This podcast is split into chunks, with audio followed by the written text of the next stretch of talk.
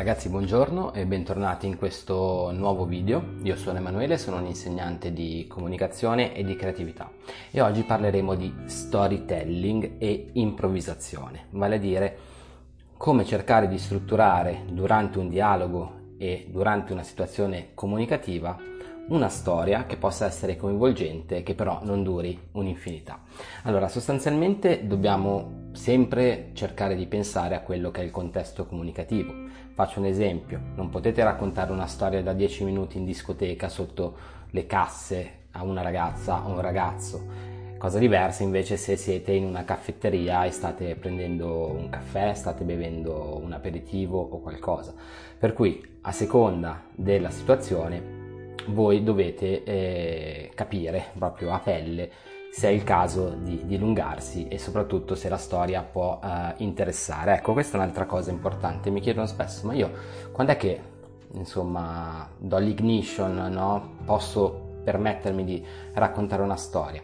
Una storia normalmente è un aneddoto, dunque dovrebbe essere contestuale a quello che si sta dicendo, dunque al dialogo, all'argomento uh, di discussione. E la bravura del bravo storyteller, secondo me, è appunto riuscire a carpire elementi tramite l'ascolto attivo importanti eh, all'interno della conversazione con lo scopo appunto di poi eh, diciamo colorare questa discussione con eh, delle storie. Come strutturare una storia semplice, semplicissima, ok?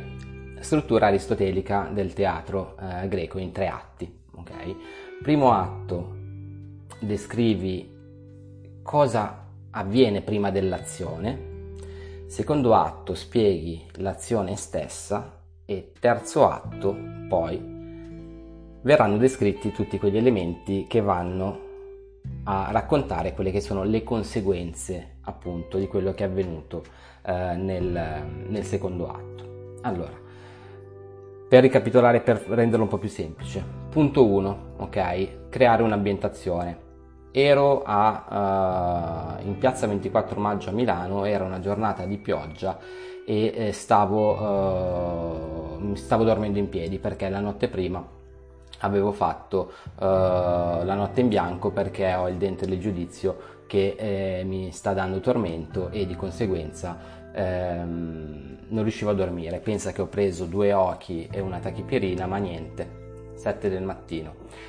Avevo appunto questo colloquio di lavoro il giorno dopo e non ti lascio immaginare, qui entriamo nel secondo atto, non ti lascio immaginare le condizioni in cui ero, occhiaie, faccia sgualcita, spettinata e eh, i vestiti erano anche in ordine, però io veramente dormivo in piedi. Mi trovo in questa sala d'aspetto e qui descriviamo poi la sala d'aspetto prima del colloquio ehm, e siamo ancora nel secondo atto per cui adesso stiamo raccontando la scena. Era nella sala d'aspetto e c'è un'altra ragazza un'altra candidata. Eh, io attacco bottone le chiedo ah sei anche qui tu per il colloquio? Ah molto bene iniziamo a parlare e vedo che utilizza Instagram. Ok, facciamo, ah, ma anche tu utilizzi Instagram, fantastico, anche io, eh, cosa fai, cosa non fai, ci scambiamo il, um, il contatto Instagram, ok?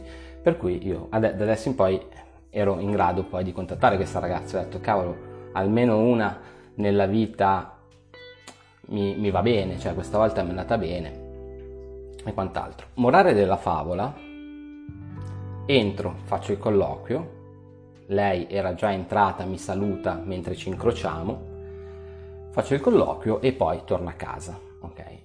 Inizio a dormire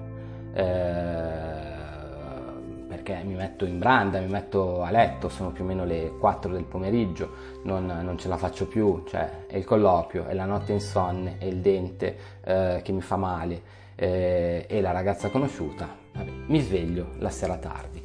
E la sera tardi verso le 11, 11 e mezza, cosa trovo?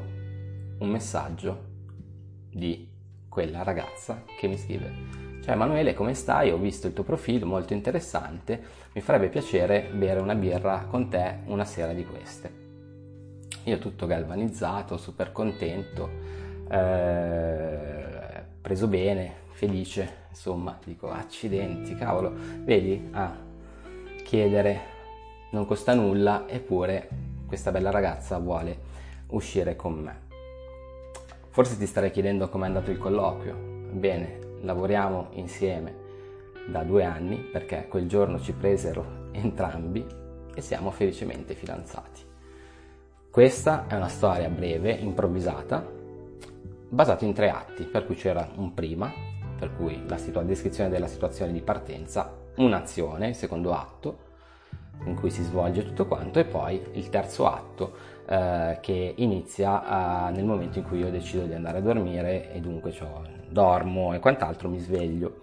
E poi ovviamente il eh, look, no? l'aggancio che ho lasciato aperto all'inizio perché dico stavo andando a un colloquio di lavoro, uno si aspetta di sapere come va a finire il colloquio di lavoro.